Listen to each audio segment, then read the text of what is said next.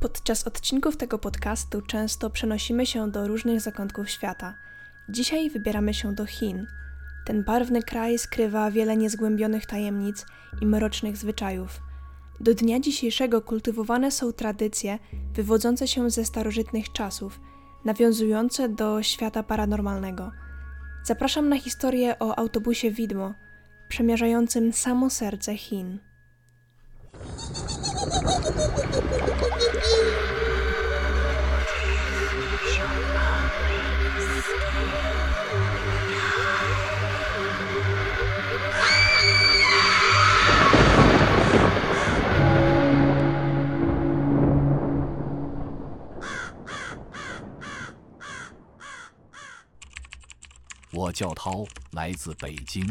Nazywam się Tao i pochodzę z Pekinu. Wiele lat temu, kiedy byłem młodszy, pracowałem do późnych godzin wieczornych, właściwie do nocy.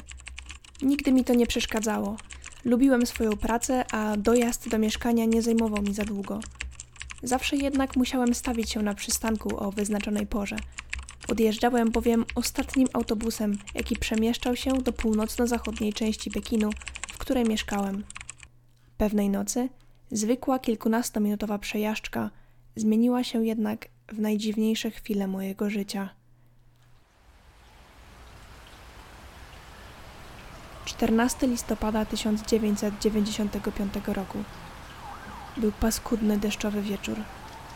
Zmęczony po pracy czekałem na swój autobus numer 375. Przemoknięty do suchej nitki, nie marzyłem o niczym innym jako o odrobinie odpoczynku w ciepłym mieszkaniu. Odetchnąłem z ulgą, gdy znalazłem się na pokładzie autobusu.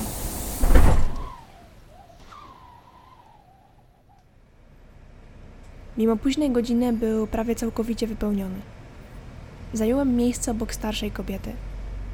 Liczyłem na odrobinę cieplejsze powietrze wewnątrz pojazdu, jednak większość okien była otwarta i wpadał przez nie chłodny wiatr.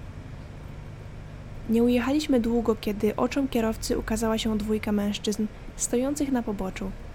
Poruszali rękoma, ewidentnie nawołując motorniczego, aby się zatrzymał i ich zabrał. W pierwszym odruchu kierowca nie miał zamiaru ich zabierać, ponieważ nie stali na przystanku.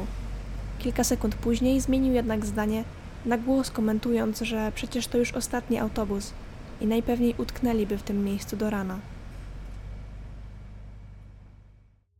Ku mojemu zaskoczeniu do autobusu wsiadła trójka mężczyzn. Byłem pewien, że widziałem jedynie dwie sylwetki na poboczu drogi. Jednak zrzuciłem moją pomyłkę na karb zmęczenia. Nowi pasażerowie przykuli uwagę wszystkich. Mieli bowiem na sobie niezwykłe stroje. Przypominały te z XVII-wiecznej dynastii mandżurskiej. Nigdy nie widziałem, żeby ktoś był ubrany w taki sposób. Ich ubrania a właściwie szaty, były zapięte wzdłuż prawej strony ciała. Wąskie rękawy kontrastowały z rozciętym, szerokim dołem. Były niezwykłe i piękne. Jednak nie tylko ich stroje przykuwały uwagę pasażerów. Twarze mężczyzn były białe, blade jak ściana. Gdy to zauważyłem, przeszedł mnie nieprzyjemny dreszcz –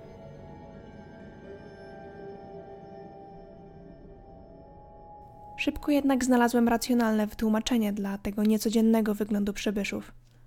W Pekinie kręci się mnóstwo filmów, także takich historycznych. Wywnioskowałem, że to musieli być aktorzy, którzy nie zdjęli swoich kostiumów po zakończonym dniu zdjęciowym. Może zabalowali i zostali dłużej w mieście? To by wyjaśniało, dlaczego wyglądają tak blado. Pomyślałem i uśmiechnąłem się sam do siebie. Autobus jechał dość szybko, Kolejni pasażerowie wysiadali z pojazdu. Najpierw młode małżeństwo, wyraźnie zmęczony starszy mężczyzna, a parę przystanków dalej kobieta w średnim wieku. I tak w autobusie pozostałem jedynie ja, starsza pani, która siedziała na siedzeniu obok mnie i trójka bladych mężczyzn w dziwnych strojach. Wiatr dołu w małe okna autobusu, a ja pogrążyłem się we własnych myślach, marząc o ciepłym posiłku i odpoczynku. Nagle jednak starsza kobieta siedząca tuż obok zerwała się na równe nogi, zamachnęła i uderzyła mnie torebką. Poczułem, jak nagły ból zalewa moje prawe ramię. Kompletnie zaskoczony spojrzałem na nią. Kobieta z przerażeniem w oczach wykrzykiwała na cały autobus, że została okradziona i że to na pewno ja zabrałem jej portfel i wszystkie oszczędności. Nie miałem pojęcia, o czym mówi. Nie ruszałem jej torebki ani portfela i zapewniłem ją o tym. Nie dawała jednak za wygraną. Wyglądała na niezwykle poruszoną. Krzyczała i okładała mnie torebką, nazywając mnie przy tym złodziejem. Nie wiedziałem, co mam zrobić w tej sytuacji, poza zapewnieniem o swojej niewinności. Starsza pani wykrzyczała, żebyśmy wyszli z autobusu i rozwiązali sprawę na policji. Przystałem na tę propozycję, myśląc, że funkcjonariusze zrozumieją absurd sytuacji i przekonam ich o tym, że nic właściwie nie zrobiłem. Wysiedliśmy więc na następnym przystanku, zostawiając kierowcę samego z trzema dziwnymi przybyszami. W momencie, w którym postawiliśmy stopy na chodniku, zachowanie kobiety diametralnie się zmieniło. Już nie krzyczała, jednak nadal miała przerażenie wymalowane na twarzy. Zwróciła się w moim kierunku, mówiąc: Tutaj nie ma żadnego komisariatu. Właśnie uratowałam nam życie. Byłem zmieszany. Nie miałem pojęcia, o czym mówi. Myślałem, że kobieta oszalała. Co ma pani na myśli? Zapytałem niepewnym głosem. Ci trzej mężczyźni, kontynuowała. Miałam co do nich złe przeczucia, od kiedy wsiedli do autobusu. Czułam, że coś się wydarzy. Moja intuicja nigdy mnie nie zawodzi, więc przyglądałam im się bacznie od momentu, kiedy wsiedli. W pewnej chwili wiatr zawiał mocniej, unosząc ich szaty. Przyjrzałam im się uważnie. Mój drogi, oni nie mieli stóp. Zamurowało mnie. Nie wiedziałem, co powiedzieć. Jak to nie mieli stóp? Kobieta mówiła jeszcze przez chwilę, tłumacząc, że czuła, że nie ma do czynienia z ludźmi. Wspomniała coś o duchach. Przeszedł mnie zimny dreszcz. I ja czułem się nieswojo w obecności trzech postaci.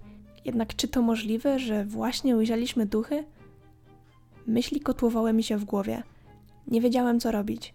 Starsza pani była przekonana, że musi iść na policję. Ja nie uznałem tego za dobry pomysł. Nie wiem, czy w końcu udała się na komisariat. Wróciłem do mieszkania. Chciałem wierzyć, że to wszystko nie jest prawdą. Dla spokoju ducha udało mi się siebie przekonać, że to wszystko wymysł wyobraźni starszej pani. Przecież nie mogła mieć racji. To niemożliwe.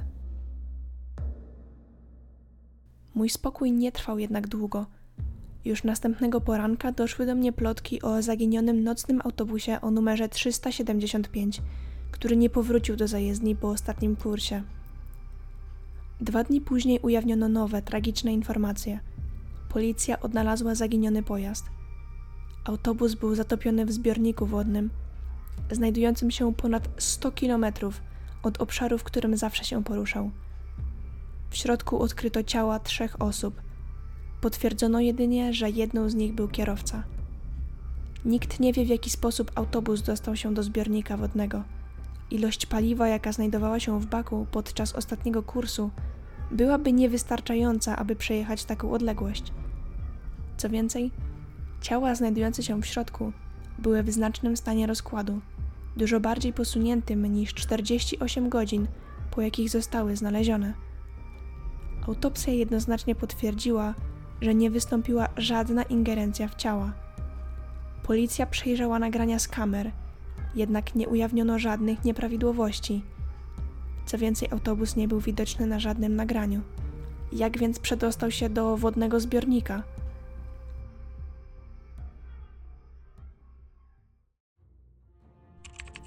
Do dnia dzisiejszego nie wiem, co o tym wszystkim myśleć.